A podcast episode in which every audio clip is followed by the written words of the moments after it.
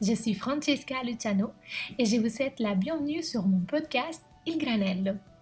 Dans ce podcast, j'invite les personnes qui m'inspirent, le sel de mon énergie, pour qu'ils puissent partager leur parcours, projets et succès. Pour ceux qui ne me connaissent pas, je suis Francesca, une jeune exploratrice qui depuis septembre dernier habite à Paris. Auparavant, j'ai vécu trois ans à Londres pour un master en design management et pour mon premier job en tant qu'organisatrice d'événements chez The Conduit, club exclusif dans Mayfair.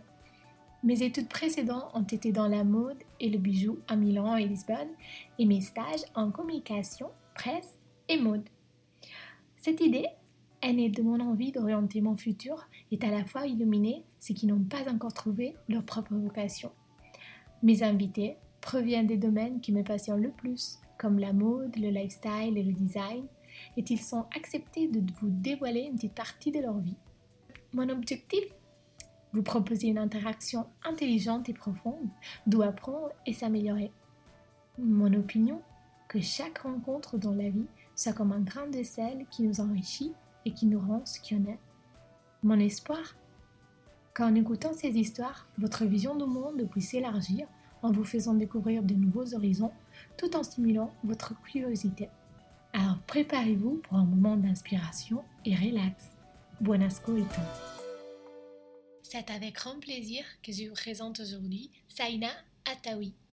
Saina est la fondatrice de l'Atelier 5, sa propre agence créative de design qui travaille avec des clients top comme Hermès, Cartier et Harrods. Dans cet épisode, Saina nous partage son parcours, ses projets, mais aussi beaucoup de conseils sur comment ne pas faire les choses à moitié et réussir dans la vie. Questo episodio è un po' speciale perché dopo la parte in francese ne segue una ridotta in italiano. Si vous aimez bien l'épisode, je vous prie de le partager, de vous abonner sur toutes les plateformes de podcast et de suivre le compte Insta Il Granello Podcast. Je suis ravie à vous inviter maintenant à joindre ma conversation avec Saina. Bonjour Saina, ça va? Bonjour Francesca, ça va super bien, merci et toi? Très bien, merci. Est-ce que tu pourrais te présenter? Bien sûr, donc euh, de manière très simple, je m'appelle Saina, j'habite sur Londres depuis maintenant 14 ans. J'ai un petit garçon qui s'appelle Milo qui a 5 ans et demi et j'ai une agence de design euh, créative qui est spécialisée dans l'activation retail des marques de luxe depuis maintenant 5 ans. Ok, super. Et est-ce que tu peux nous raconter ton parcours à partir de ton enfance jusqu'à arriver à la création voilà, de l'atelier 5 Ok, on va commencer par le début alors. alors, je suis née dans le Jura, dans les Pyrénées près de la Suisse. Ensuite, mes parents ont déménagé en Normandie où ils avaient un restaurant. J'ai été à l'école en Normandie jusqu'au lycée où j'ai étudié le, droit, car j'avais l'ambition d'être avocate ou juge pour enfants à l'époque. Euh, néanmoins, après un stage au tribunal de grande instance de ma ville pendant un été, j'ai eu l'opportunité de travailler avec plusieurs services du tribunal qui était vraiment super expérience. Mais je me suis rendu compte que ça allait être vraiment un très très long parcours avant d'exercer ce métier. Et comme je suis pas du tout patiente, j'ai dû tout de suite penser à un plan B. Et euh, en fait, quand j'étais jeune, je regardais une série euh, qui s'appelait Madame et service. Je ne sais pas si tu connais. Euh, non. Et qui passait à l'époque sur la télé française sur la 6. Et je voulais être comme Angela Bauer, qui était l'égérie de la série. Et c'était une publicitaire passionnée par son métier, mais aussi une mère de famille pleine d'enthousiasme et de fun. Donc, du coup, je voulais être comme elle. Et j'ai décidé de poursuivre une carrière dans la publicité. Donc, euh, j'ai trouvé euh, des écoles de publicité en France. Il n'y en avait pas beaucoup, il y en avait cinq. Donc, euh, l'été de mes 18 ans, je suis partie pour rejoindre cette école de publicité. finalement, une fois arrivée sur Nice, j'ai visité le campus universitaire. J'ai rencontré d'autres étudiants. Puis, en attendant la rentrée qui se passait un mois plus tard, j'ai profité de ma nouvelle vie sur la Côte d'Azur pour sortir et socialiser, ce qui était super cool d'ailleurs. Et cet été-là, j'ai rencontré un super groupe d'amis avec qui on a tout de suite accroché. Et euh, certains d'entre eux faisaient une école professionnelle qui offrait une formation privée. Puis parallèlement, les étudiants avaient l'opportunité d'avoir un poste professionnel dans une entreprise le reste de la semaine. Et en fait, ce format m'a beaucoup attiré. Donc j'ai fait mes recherches et j'ai fait une inscription de dernière minute qui m'a été acceptée. Donc j'ai eu vraiment de la chance parce que c'était vraiment deux semaines avant de commencer l'école. Et j'ai ainsi laissé tomber mon université de publicité et j'ai commencé un BTS Force de vente en alternance. Et je me suis spécialisée dans le business développement. Donc ça, c'est le parcours scolaire. Et euh, quand j'ai fini mes études, euh, j'ai travaillé pour une société américaine qui était basée sur euh, Monaco. Et je me suis rapidement rendu compte que même après 12 ans de supposé anglais à l'école, mon niveau n'était vraiment pas assez pour conduire une conversation professionnelle, surtout au téléphone. Donc j'ai décidé de venir à Londres pour 3-4 mois, histoire d'améliorer mon niveau d'anglais. Et voici comment ces quelques mois se sont transformés en plusieurs années et ce qui est devenu maintenant ma vie en tant qu'anglaise. Ok. Euh, quand je suis arrivée à Londres, mon premier job en 2006, c'était, euh, j'étais vendeuse dans une boutique de bijoux fantasy de luxe qui s'appelle les Vous avez d'ailleurs une boutique les en Italie. Et euh, à cette époque-là, j'ai vraiment dû recommencer tout en bas de l'échelle, car mon niveau d'anglais était vraiment, vraiment nul, avec un salaire à l'époque franchement un peu bas quand même, pour pas dire super bas. Mais euh, on manquait de rien. On était jeunes, on était nouveaux sur Londres et on avait tellement de choses à apprendre et à apprendre. C'était vraiment super. Après trois ans, finalement, la Côte d'Azur me manquait beaucoup. Donc, je suis rentrée j'ai trouvé un poste, un super poste d'International VM Manager dans une société de bijoux, euh, toujours, qui était euh, spécialisée dans les perles basée sur Monaco. Et comme tous nos points de vente étaient dans le travel retail, je voyageais le monde entier. Donc, c'était vraiment une super, super opportunité mais euh, le dynamisme de Londres me manquait trop en fait. Et pour la petite anecdote aussi, j'avais rencontré le père de mon fils juste avant de repartir de Londres. Et même si à l'époque j'avais décidé de plus changer mes plans pour une amourette, néanmoins ce fut, ce fut une bonne motivation pour revenir sur Londres. Donc du coup, je suis re-rentrée sur Londres après un an et demi à peu près sur Monaco. Et à mon retour, j'ai joint une agence de design et de production euh, qui était bien implanté en Angleterre et qui travaillait déjà pas mal avec euh, toutes les marques locales anglaises, comme euh, Burberry, Mark Spencer, John Lewis, etc., les grandes marques anglaises. Et quand ils m'ont contacté, j'ai beaucoup aimé leur offre, même si c'était vraiment quelque chose de super nouveau pour moi, mais j'ai vraiment adoré le truc. Et j'ai décidé en fait de les joindre, mais d'étendre cette offre sur mon secteur qui était plus les marques de luxe françaises et le travel retail. J'ai aussi livré le plus beau projet de ma vie qui est mon fils, Milo. Et euh, en cinq ans, l'agence a beaucoup grandi et j'aimais de moins en moins la politique et le business interne. Et du coup, euh, j'ai trouvé qu'ils avaient perdu cette passion et cette créativité euh, que, qu'ils avaient quand je les avais joints. Donc, du coup, j'ai décidé de partir.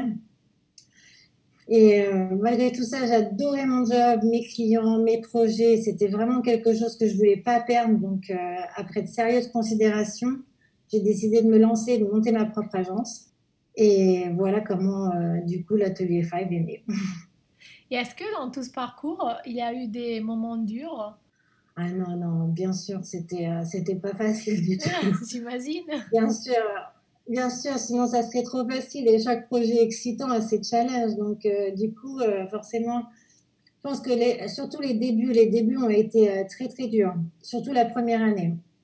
Car comme je fais jamais les choses à moitié, bien sûr, j'ai quitté mon travail pour lancer mon agence juste quelques jours plus tard. Euh, littéralement, je crois que je quittais mon travail le vendredi, le jeudi d'après, j'avais monté ma nouvelle agence. Et euh, mon ancien boss n'était pas du tout ravi à l'idée que je pouvais être une concurrente. Donc, il a eu la super bonne idée de ralentir mon parcours et de me poursuivre en justice pour clause de non-compétition pendant les six premiers mois. Ensuite, euh, j'ai eu des challenges dans ma vie privée qui m'ont conduit à quitter le père de mon fils. J'ai dû trouver un nouvel endroit pour déménager avec mon fils qui avait juste 18 mois à l'époque, jongler entre ma nouvelle entreprise, mes employés, mes projets, mes deadlines, mes clients, la nurserie, la nanny, la bataille conjugale pour la garde de mon fils. Et dans tout ça, sans oublier de penser à moi. Donc, euh, pour répondre à ta question, non, ce fut pas facile. Mais si c'était à refaire, je le ferais sans hésitation. Bon, bah oui. Là que, là que c'est passé, ça va, j'imagine. Exactement. Et, euh, et Saina, quelle stratégie est-ce que tu as adoptée pour, euh, voilà, pour lancer quand même ta propre agence euh, Est-ce que tu avais une stratégie en place ou juste est-ce que tu allais comme ça au fur et à mesure? J'aimerais bien te dire oui parce que ça montrerait que je suis extrêmement professionnelle. Mais en fait, non, très honnêtement, j'ai lancé mon agence de manière de manière honnête et spontanée. Donc, euh, j'avais pas vraiment de stratégie euh, à part mon ambition de faire mon métier, le métier que j'aime et dont je suis passionnée. J'ai toujours dit que quand tu crois en ton projet, que tu es passionné, parce que tu fais, tu n'auras jamais l'impression de travailler. Donc, euh, tout s'est fait de manière très organique et évidente. Et, euh, et ça, c'était ma stratégie vraiment. Ok. Est-ce que du coup, tu l'as lancé toute seule ou tu avais des partenariats ou des co-founders? Alors en fait, à la base, je l'avais lancé toute seule et euh, à l'époque, je travaillais avec un supplier qui faisait la construction de tous les projets que je faisais dans mon ancienne agence. Et en fait, c'est quelqu'un qui m'a beaucoup, beaucoup supporté au début. Et donc après, c'est venu comme une évidence, encore une fois, que qu'on devienne partenaire. Ce qui m'a permis en fait de monter mon agence euh, dans le Mayfair à Londres. Et lui, en fait, a ses 30 ans d'expérience avec aussi son agence euh, en parallèle de construction et de production. Donc, il a tout ce qui est. Euh, donc, je bénéficie en fait de toutes ces machines, donc le CNC, Cut, Spray Booth. J'ai 15 gars qui font la construction de tous mes projets. On a nos propres camions, on a nos propres warehouses c'est quelque chose que j'aurais jamais pu avoir si j'étais euh, vraiment toute seule. Donc, du coup, on s'est associés et, c'est comme ça qu'on a pu avancer et grandir ensemble. Et du coup, alors, tu parles des camions, de tout ce que vous avez. Enfin, est-ce que tu pourrais juste vite fait décrire un peu comment c'est l'histoire d'un projet à partir de la commission d'un client jusqu'à quand vous faites euh, le lancement oui, alors en fait, euh, il y a plusieurs manières, mais la manière la plus complète, on va dire, c'est quand un client nous contacte et qu'il nous donne un brief. Donc, euh, le brief, ça peut être le lancement d'un nouveau produit, euh, un rebranding, euh, une storytelling autour d'un nouveau message qu'ils veulent communiquer. Ça peut être des pop-ups, ça peut être une ouverture de, boutique, ça peut être beaucoup de choses. Des fois, le brief, il est complet ou des fois, il est vraiment pas du tout. C'est-à-dire qu'il est très libre, il est complètement ouvert. De là, on travaille avec mon équipe de, design en interne, on fait des brainstorming pour, pour penser à des, à des idées, donc, euh, on offre à nos clients des, des different trends of direction, ce qu'on appelle ça. Donc, on leur, euh, on leur offre deux à trois différentes propositions créatives et directions créatives. De là, on fait un nouveau meeting avec le client. Il choisit sa route préférée, son look and feel préféré, son histoire préférée, on va dire. Et là, on commence vraiment à traduire euh, cette histoire en sketch et en design. Vraiment, on commence vraiment à traduire ça, traduire cette histoire, cette histoire selon l'espace. Et une fois que tout est signé, on part de manière un peu plus technique, donc, euh, technique pardon. Donc, euh, on choisit les matériaux, on commence à regarder les restrictions, les health and safety euh, du, de l'emplacement. Et, et, ensuite, on fait les dessins de production technique dans, plus en détail. Et après, on commande des matériaux et nos équipes techniques en construction commencent à, à fabriquer tout ça. Et ensuite, nous allons sur place avec nos équipes et nous, montons en fait tout le, le projet et on fait le lancement euh, souvent dans les department stores comme Harrods ou Selfridges. Et voilà, le projet se passe. Ça a l'air simple, mais je sais que c'est la part. et du coup, j'ai vu que vous avez réalisé des projets dans tous les coins du monde presque. Est-ce qu'il y en a un qui, qui t'a plu plus que les autres? Ils m'ont tous plu de, manière différente. Ils ont chacun leur challenge en fait. Ce qui est super, c'est que que chaque année, tu as l'impression que tu as, cette ambition de vouloir travailler sur certains projets et en fait, l'année d'après, ces projets-là se passent et ton ambition, elle fait que grandir. Maintenant, on s'est beaucoup plus focus euh, sur Londres et du coup, on a une grosse, grosse activité maintenant qui se passe là. Cependant, on est toujours amené à faire des choses internationales, comme là, on a l'ambition de potentiellement ouvrir l'atelier 5 à Dubaï, par exemple, où nous sommes amenés à, travailler de plus en plus avec nos marques. Euh, après, en termes de projet, je vais dire la première année, euh, c'était le lancement du parfum McQueen à New York parce que c'était juste magique. Euh, quand McQueen, Alexander McQueen, la marque m'a approché, déjà c'était une, super opportunité parce que c'était une des marques que je connaissais pas du tout parce que les marques avec qui je bossais, j'ai commencé par exemple à travailler avec L'Oréal et avec Hermès qui étaient des marques avec qui je travaillais déjà. Et Alexander McQueen, c'était vraiment complètement nouveau et qui m'a donné ce challenge de designer seulement une ou deux vitrines de Saks Avenue New York, qui est un autre department store just amazing. Euh, et, euh, et, du coup, qui s'est transformé en toute une campagne avec un gros event chez Saks Avenue, avec les six vitrines de, de, de la façade de Saks Avenue. C'était euh, genre magnifique. Donc, le neuvième mois de l'agence, on était en train de voyager à New York et faire une installation incroyable pour Alexander McQueen pour Saks Avenue New York. Donc, ça, c'était super cool. Waouh, ça a l'air vraiment pas mal. Oui, c'était vraiment. Et puis, c'était vraiment pour le coup unexpected. Et tu m'aurais dit ça à l'époque, je t'aurais dit non, c'est impossible. Je suis juste une, une toute petite agence avec mon tout petit bureau à Soho et on faisait les trucs de manière tellement artisanale, encore plus artisanale à l'époque. Et euh, c'était vraiment génial. Donc, euh, ça, c'était une, une superbe expérience, par exemple. Ça a l'air. Et du coup, quel, euh, quel conseil tu donnerais à quelqu'un qui veut justement un peu suivre ton parcours et par exemple ouvrir sa, sa propre agence? Euh, je pense que le succès de n'importe quelle agence ou n'importe quel métier, il faut vraiment, euh, il faut vraiment aimer, euh, il faut vraiment aimer ce qu'on fait et, vraiment être passionné. Il faut pas juste être bon. Quand tu es passionné, il n'y a rien qui t'arrête. La dernière fois, je parlais avec un gars qui me disait oui, ça c'est un bon business parce que tu vois là, tu peux faire des sous, tu peux faire des sous. Je dis n'importe quoi. Est-ce que tu t'y connais déjà un là-dedans? Est-ce que ça te plairait de faire ça? Il n'y a pas plus fort que d'être drivé par la passion il faut pas être, euh, comment te dire, motivé par les sous tout de suite. Parce qu'au début, c'est toujours dur. Au début, tu fais pas de sous. Mm. C'est un investissement, c'est un investissement à long terme. C'est que d'année en année, de mois, mois après mois, tu vas grandir et tu vas grandir et c'est là où ça va commencer. Moi, ce que je cherchais, c'est une qualité de vie. Ça me convenait à moi en tant que caractère, juste parce que c'est jamais deux fois la même chose. Et puis on travaille tellement de marques, du coup on apprend, euh, j'apprends quand je travaille avec Cartier, quand je travaille avec Hermès, quand je travaille avec des marques de champagne, des marques de fashion, des marques de parfum, des marques de monde, de bijoux. Il faut vraiment travailler avec passion parce que quand tu travailles avec passion, tu n'as jamais l'impression de travailler. Et tu fais les choses de manière simple et évidente. Oui, et spontanée, j'imagine aussi. Exactement. Parce que des fois, quand tu penses trop, c'est jamais le bon moment. Moi, quand j'ai monté ma boîte, c'était certainement pas le bon moment. J'étais euh, toute seule avec un enfant. J'avais aucune ressource financière, euh, sécurité financière. J'ai pris plein, plein de risques. Hein. Et euh, je me suis dit, bah, tu sais quoi, worst case scénario, je pack mes valises et je rentre chez ma mère.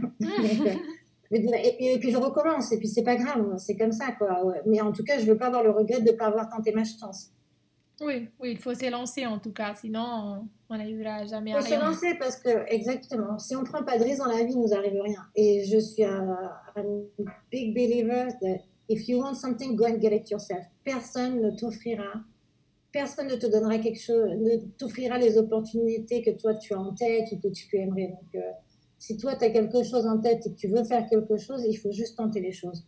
Et des fois, des fois, il faut aussi se casser la figure une fois ou deux hein, pour mieux remonter. Hein. C'est pas, c'est pas parce que les choses n'ont pas marché la première fois qu'elles remarcheront pas.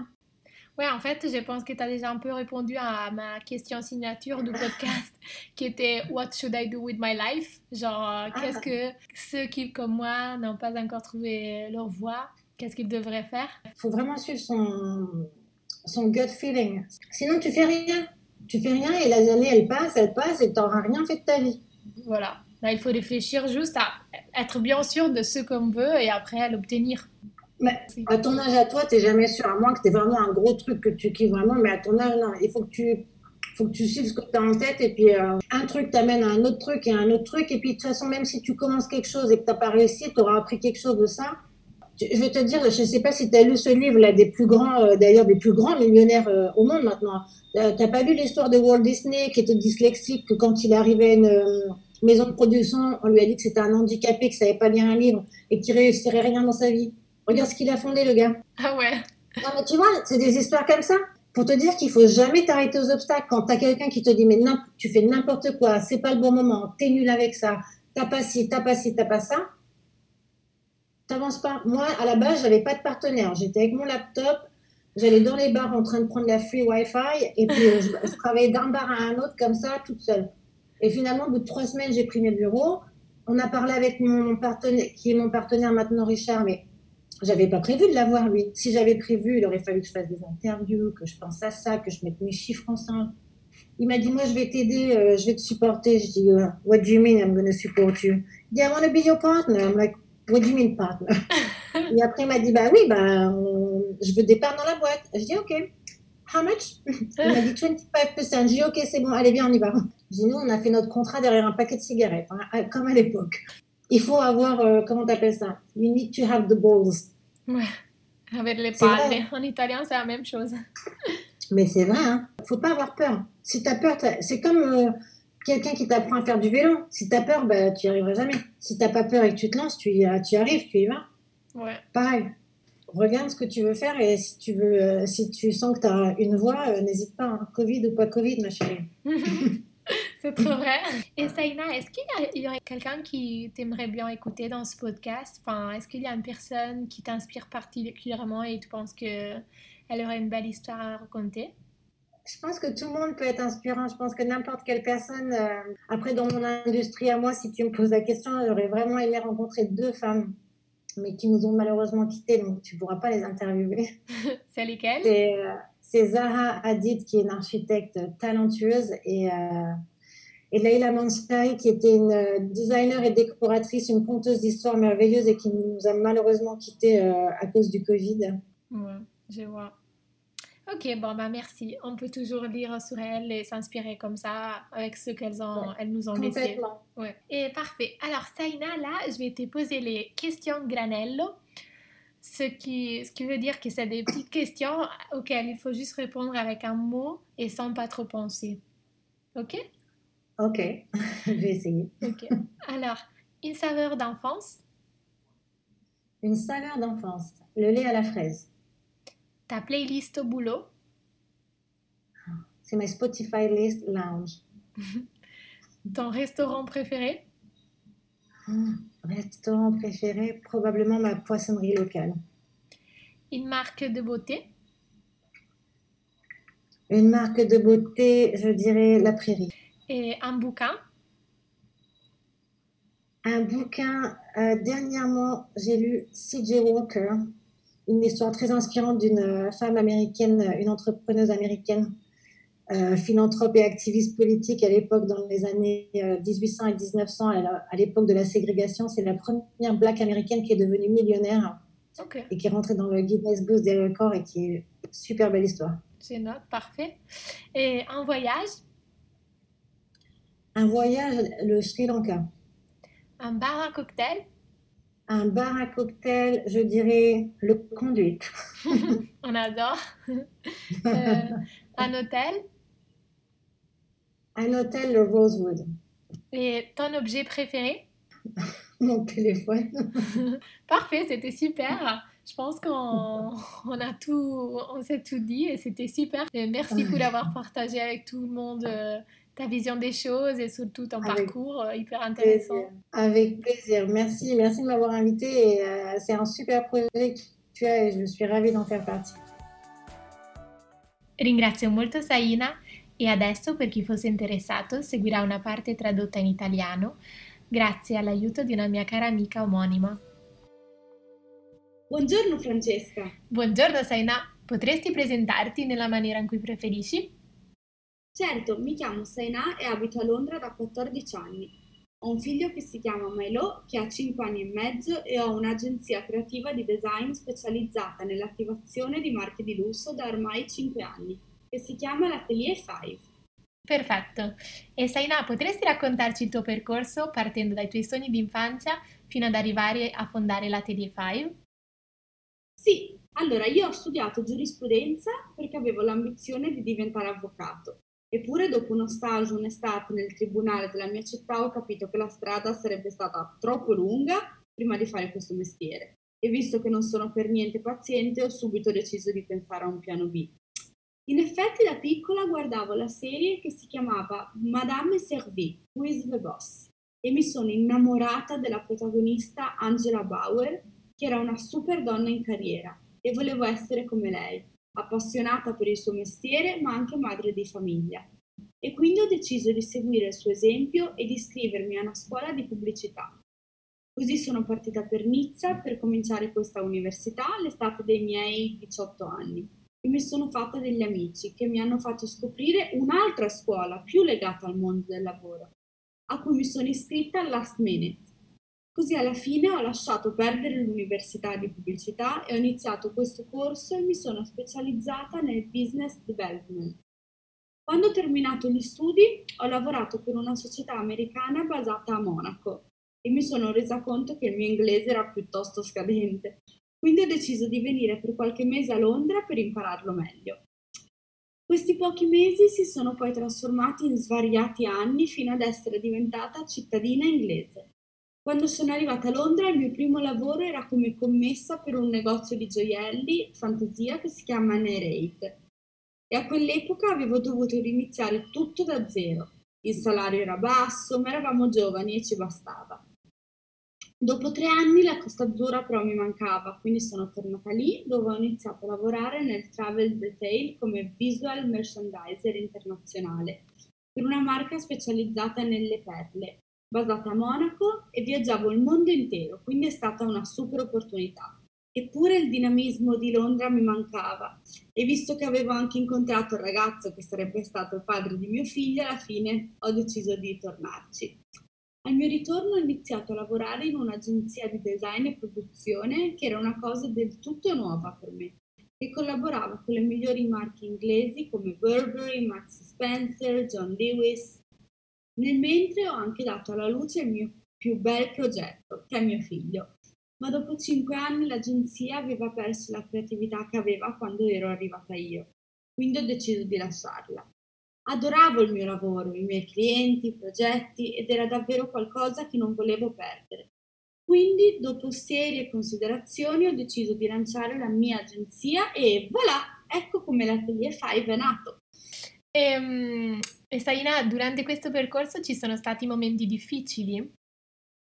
Oh là là, ma certo, non è stato per niente facile. Ogni nuovo progetto è una sfida eccitante ma anche complicata. Soprattutto l'inizio è stato molto duro. Avevo lasciato il mio lavoro per cominciare quello nuovo da un giorno all'altro e il mio ex boss non era per niente contento che diventassi una sua concorrente, quindi ha avuto la brillante idea di farmi causa per i primi sei mesi. Poi ho lasciato il padre di mio figlio, quindi ho dovuto trovare una casa nuova per noi due. Quindi avevo i miei nuovi impiegati, i progetti, le deadlines, la babysitter, l'asilo, la battaglia per la custodia del figlio, mille cose allo stesso tempo. Insomma, non è stato per niente facile. Però se tornassi indietro lo rifarei senza esitare. Super. E, ehm, e avevi una strategia quando hai lanciato la TD5? Eh, ti vorrei dire di sì perché sembrerebbe che sono professionale, ma in realtà no. Sinceramente ho lanciato l'agenzia in modo onesto e spontaneo e la mia sola ambizione era quella di seguire la mia passione. Tutto è nato in modo molto naturale, forse questa è stata la mia strategia. Ok. E Saina, potresti parlarci del processo del progetto eh, che tu segui e che voi seguite nell'Atelier 5? Dalla commissione di un cliente fino ad arrivare poi al lancio del prodotto? Certo, allora eh, di solito il cliente ci contatta e ci dà il brief che può essere il lancio di un prodotto, l'apertura di una nuova boutique, un pop-up e così via. Allora con il design team facciamo dei brainstorming che ci portano poi a proporre al cliente due o tre opzioni creative. Il cliente sceglie l'idea che più gli piace e poi noi traduciamo la storia in sketch e design e una volta che questi vengono approvati scegliamo i materiali, studiamo lo spazio e realizziamo disegni tecnici fino a poi arrivare sul luogo del progetto dove montiamo il tutto, come per esempio da Harrods e Selfridges e, e poi il progetto prende vita. Ok, e, um, il progetto prende vita e qual è il tuo progetto preferito fino ad ora? Eh, mi piacciono tutti in modo diverso, ogni volta che ne fai uno sembra più bello, ma poi ne arrivano altri ancora meglio, l'ambizione è in continua crescita. Attualmente lavoriamo molto su Londra, però continuiamo a fare progetti in tutto il mondo e abbiamo in piano di aprire l'Atelier 5 a Dubai molto presto. Se penso a un progetto in particolare, forse è quello eh, del primo anno, che mi è stato chiesto per lavorare al lancio del profumo di McQueen a New York è stato magico perché era la prima grande commissione a New York nella Saks Avenue che si è anche trasformato in un mega evento. È stato inaspettato, facevamo le cose ancora molto artigianalmente, eppure al nono mese dell'agenzia l'hanno chiesto a noi e per questo è stato amazing.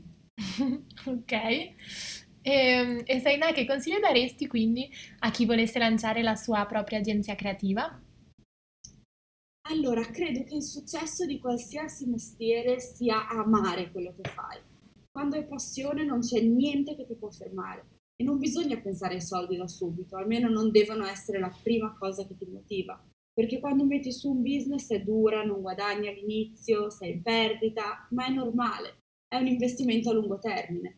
Nel mio caso io cercavo una qualità di vita, poter alzarmi con il sorriso, fare un lavoro che mi piacesse, con un bel team, lavorando a dei progetti e poi tornare a casa e poter stare con mio figlio e godermi la vita.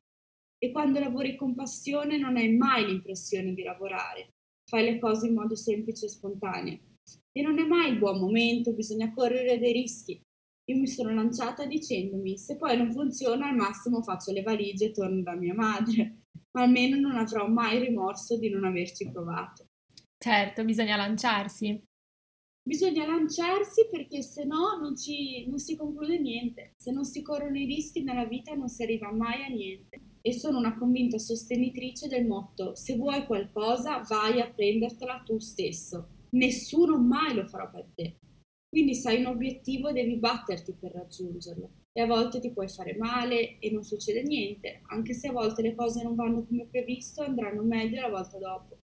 Sì, in effetti hai già risposto un po' alla mia domanda signature, cosa dovrei fare della mia vita? Eh sì, bisogna seguire il proprio istinto, il gut feeling, come dicono gli inglesi Segui quello che hai in testa e poi si vedrà. E poi da cosa nasce cosa, e anche se non va come te l'aspettavi avrai comunque imparato qualcosa. Devi andare avanti senza farti fermare da niente e nessuno. A volte non bisogna pensarci troppo, bisogna avere le palle, non avere paura di lanciarsi. È come andare in bicicletta, se qualcuno ti insegna e hai paura non vai da nessuna parte. Se invece ci provi, poi pedali e vai. È la stessa cosa, se senti che devi fare una cosa, la devi fare e basta. Covid o non Covid, mia cara. ok. E, ehm, e Saina, chi vorresti ascoltare in questo podcast? Allora, penso che ogni persona potrebbe avere una storia interessante da raccontare, ma nel mio campo mi sarebbe piaciuto ascoltare Zaha Hadid, che è un architetto pieno di talento, oppure Leila Menshari, una forza creativa che ha collaborato tanti anni con Hermès e che è purtroppo morta a causa del coronavirus. Queste due donne mi hanno sempre molto ispirato. Certo, perfetto. Invece adesso passeremo alle domande granello. Sei pronta? Sì. Un sapore d'infanzia? Latte alla fragola. La tua playlist al lavoro? La mia playlist Spotify Lounge. Un ristorante? Eh, probabilmente la mia pescheria locale. Una marca di bellezza? La Prairie. Un libro? La storia di Madame C.J. Walker, la prima donna imprenditrice e filantropa americana di colore che è diventata milionaria. Un viaggio? Sri Lanka. Un bar per cocktail? The Conduit. Un hotel? Rosewood. E un oggetto preferito? Il mio telefono. Perfetto, grazie mille Saina et grazie mille Francesca. Merci à tous et grazie a tutti per aver ascoltato cet épisode mélange en français et en italien. Je vous souhaite une belle été et à très bientôt sul Granello.